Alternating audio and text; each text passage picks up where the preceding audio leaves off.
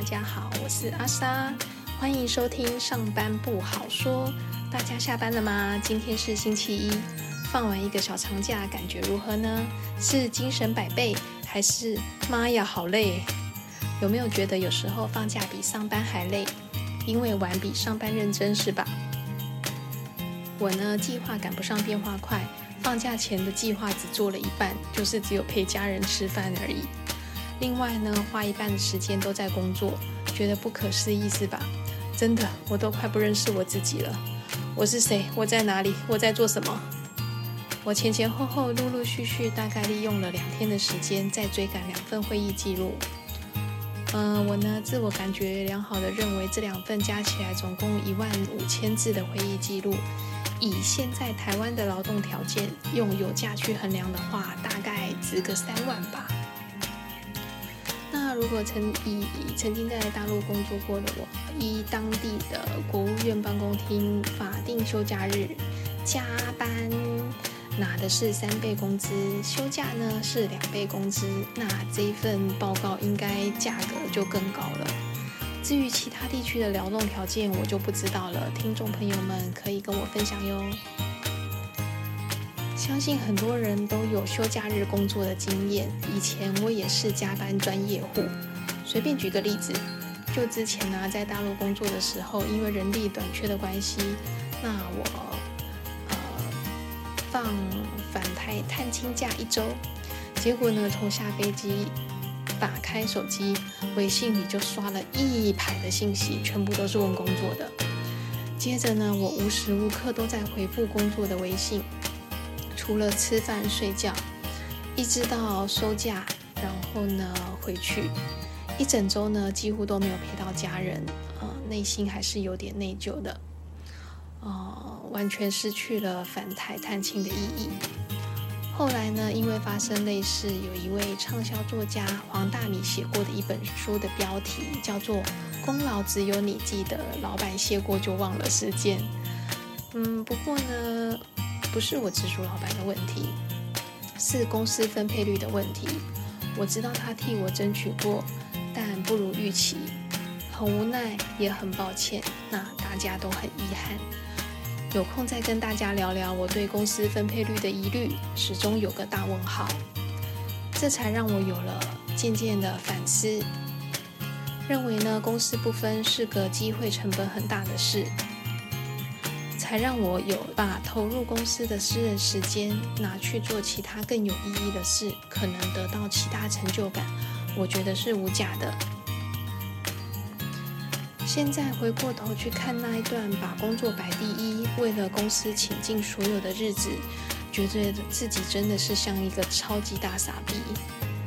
我相信未来回过头来看这一次的端午小长假，为了工作而牺牲更多陪家人的时间。我也一定会超级后悔的。记得前前行长曾经说过“亲情无价”。虽然目前的工作内容不知道会做多久，但如果一直这样牺牲自己晚上的休息时间、假日陪伴家人的时间，我想我也会撑不了多久了。所以我想要改变现在的模式。我的想法是说呢，会议后请每一个报告的人员将这一个各个委员追询的答问都先写给我，然后呢再由我来汇总。主要呢原因是因为第一个，毕竟每一个报告人最清楚他们自己的案子，也理解长官催询的问题。由报告人来拟初稿可能花半个钟，而我呢从头开始要花三个钟，事倍功半。第二呢，是因为我发现啊，面对主席或各个委员的垂询的时候，有时候报告人会为了怕空气突然安静，所以呢，为了回答而回答。至于这些回答的内容正确与否、真实与否，大概只有懂的人才能够知道。因为我现在的经验还不足，辨真伪的能力还很薄弱，所以呢，傻傻的听会议录音。根本不知道哪些是真实内容需要记，就会花了好多的时间去不断的回放、再记录、回放、再记录，去记那些根本可能就可以大砍一刀的内容。那第三呢，是因为戴口罩的关系，所有的委员我都还认不起。更何况是要听每位长官的表达方式，然后呢再加以理解之后，然后再去抓取重点，我还不是很能掌握，所以真的花了好多的时间哦。偏偏呢，时间是最宝贵的机会成本。凡事都有一体两面，虽然自己从头开始写会议记录，从零开始摸索，能够对于不熟悉的案子有较能够了解的较透彻，但是呢，需要时间来慢慢磨，实在是有点没效率，也太耗费时间了。而偏偏呢，这个会议记录还有时间压力。会议上讨论的案子都等着这份会议记录才能够继续往下走。我这边是源头，一关卡一关，是有轻重缓急，所以我想先拿报告人接近满分的东西来汇总，应该还算合理吧。我内心有个声音：做有意义的事呢，如果时间是必须要花的，那我没话可说，可以配合。但如果有事半功倍的路可以走，却花时间做没有效益的事情，基本上呢，我倾向零容忍。未来朝向公司事、公司必，不将工作带回家，公事与私事要有别。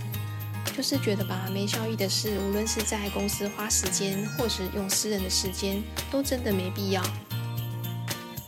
其实我也不知道改变以往传统的做法会怎么样，就让我来试行看看，未来有机会向大家报告究竟是失败还是成功，至少先降降我的痛苦指数。